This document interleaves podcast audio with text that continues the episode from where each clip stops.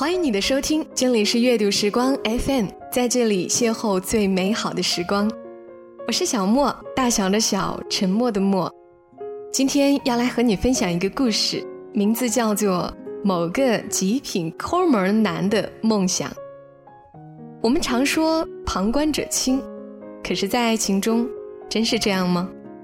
而遇到一个抠门男，究竟是幸运还是不幸呢？这个故事。是否又会让你想到谁呢？极品抠门男的梦想，作者老丑。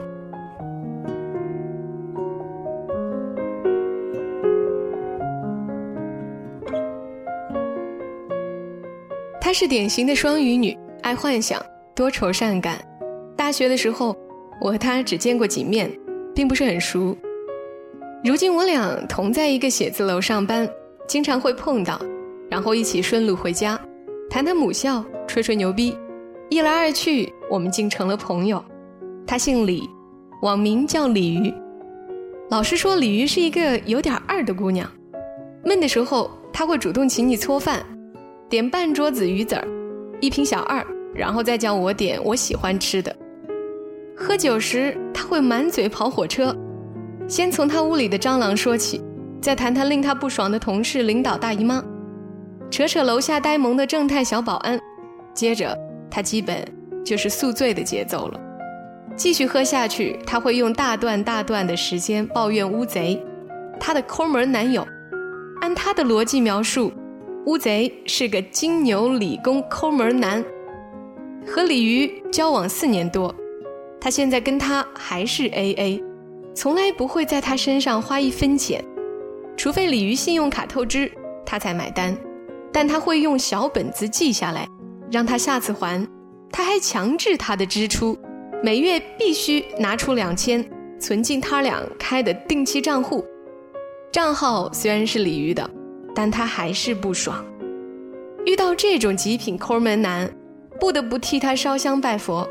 小两口打架，一般都是劝和不劝分，我却不止一次劝他分手了。听他的牢骚，我实在忍不住。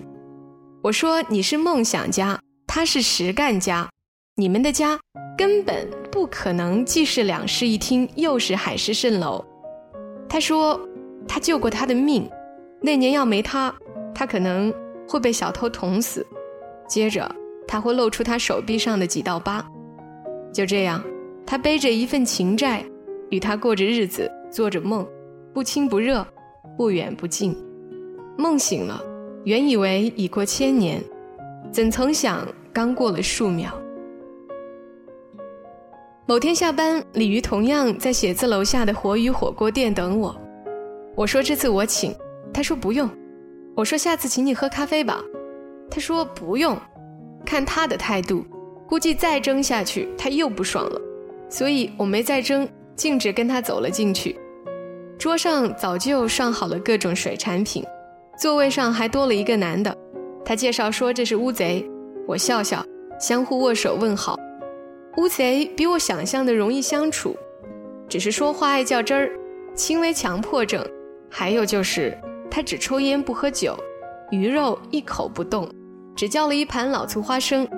开始的谈话，他们俩基本是呛着说的，比如鲤鱼说了句：“领导貌似来了，大姨夫最近脾气差的出奇。”乌贼会给我们论证一遍，其实大姨夫也是存在的，每个男人都有烦躁的周期。我刚想点头附和，鲤鱼那边就开骂了：“放屁！男人又不流血，再造能造哪儿去？”我无话可说，乌贼见势也妥协了，一声不吭。还有一段对话是这样的：“丑哥，你老婆过生日了，你是不是也得送点礼物什么的？送不送吧？”这完全取决于女人的态度。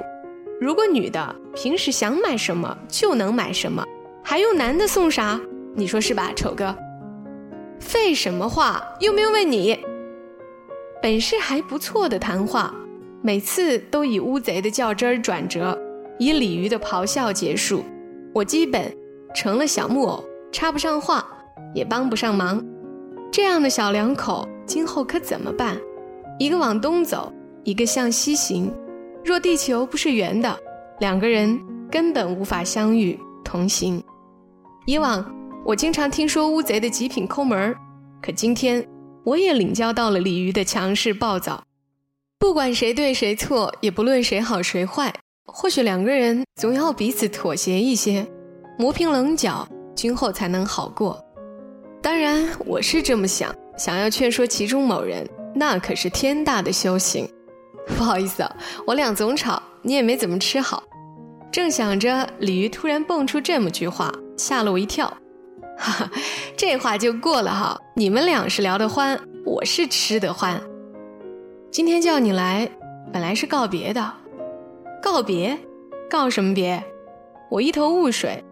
不过顺着我刚才的思路想下去，寻思这肯定两个人的分手告别宴。而我莫非是当了次月老，做了回见证？下周我就要卷铺盖卷儿回老家了，湖北宜昌。你得罪领导了，还是领导惹毛你了？靠！要是领导就好了，是我妈有病，非嚷嚷着我回家，还说给我介绍对象。介绍对象，这话委实又吓了我一跳，嚼一半的菜全噎到了嗓子眼儿。我下意识用余光瞄了一眼乌贼，看乌贼使劲儿低着头，吃力地嚼着花生。这次他没较真儿，一句话没说，我也没啥话茬可接，只好借机说上趟卫生间。丑哥，转身一看，那小子也跟我溜出来了，顺手递给我一根烟。你认识搞地产的朋友吗？没吧？咋啦？他妈让他回家，说在北京没盼头，结不了婚，也买不起房。他全家都不中意我，嫌我没啥大能耐，家境不好，挣的还少。老实说吧，我这儿吧真没啥，他不嫌我就行。可他好不容易才爬出来，想留北京。那你呢？你啥打算？买房，必须买房。完了，给他爸妈都接过来，让他全家都闭嘴。这可不是小数目啊！这几年我俩存了不少，我也偷着攒了些，首付没问题，就怕被骗。听了乌贼的话，我惭愧的要死。当初劝鲤鱼分手的我，此时成了十足的傻子。原来女孩的故事里，那个极品的、不近人情的金牛座男孩，从未顺从过她。也从未放弃过他，他一直轻松前行，他一直吃力铺路，只是他的爱，女孩并不懂。烟灰落在手指，烫得我回过了神。嗯，行，我回去帮你问问，看谁有这方面的熟人。一根烟燃尽了，两个人的对话也完了。我拍拍他的肩膀，告诉他别急，先稳住鲤鱼最重要。他说没事儿，他最了解他的急性子。就是有时候拌嘴，自己也板不住。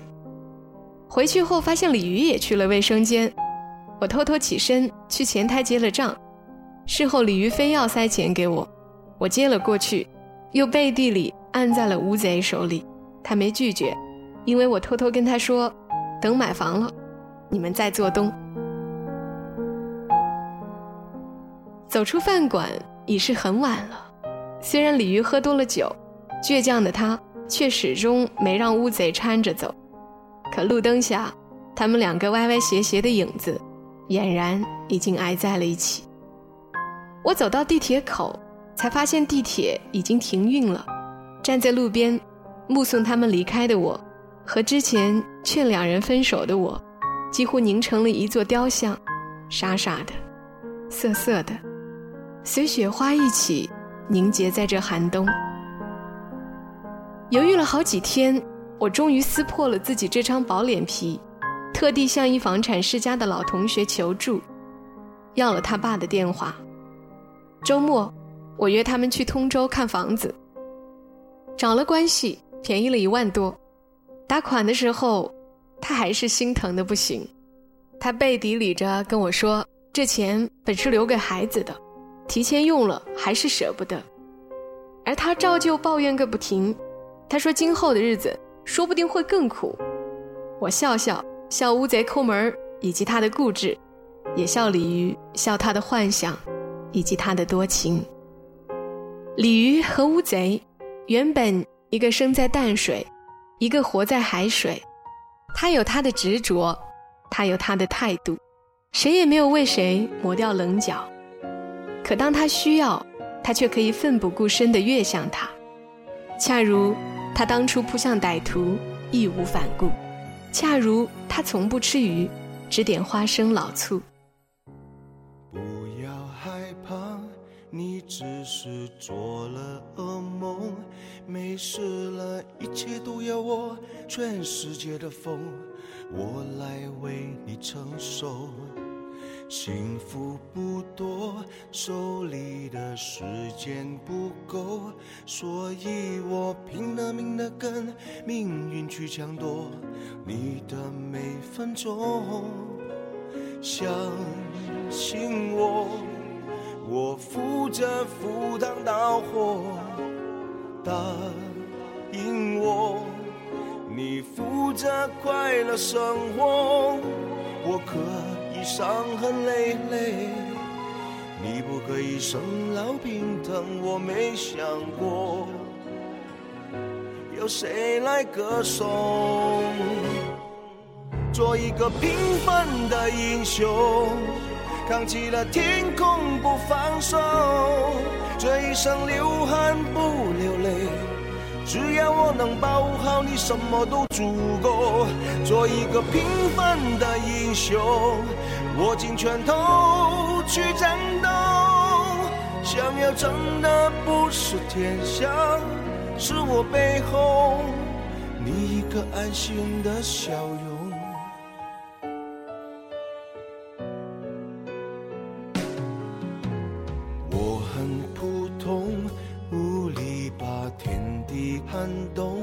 但是能不眠也不休，给你我所有，只要你开口，相信我，我负责赴汤蹈火，答应我，你负责快乐生活，我可以伤痕累累。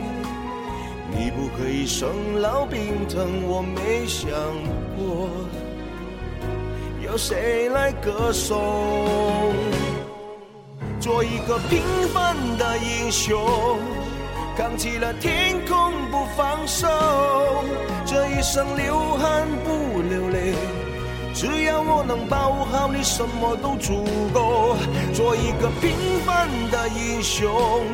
握紧拳头去战斗，想要争的不是天下，是我背后你一个安心的笑容。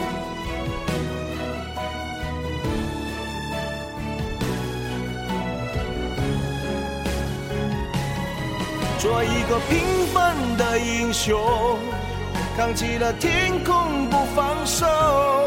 这一生流汗不流泪，只要我能保护好你，什么都足够。做一个平凡的英雄，握紧拳头去战斗。想要争的不是天下，是我背后你一个安心的笑容。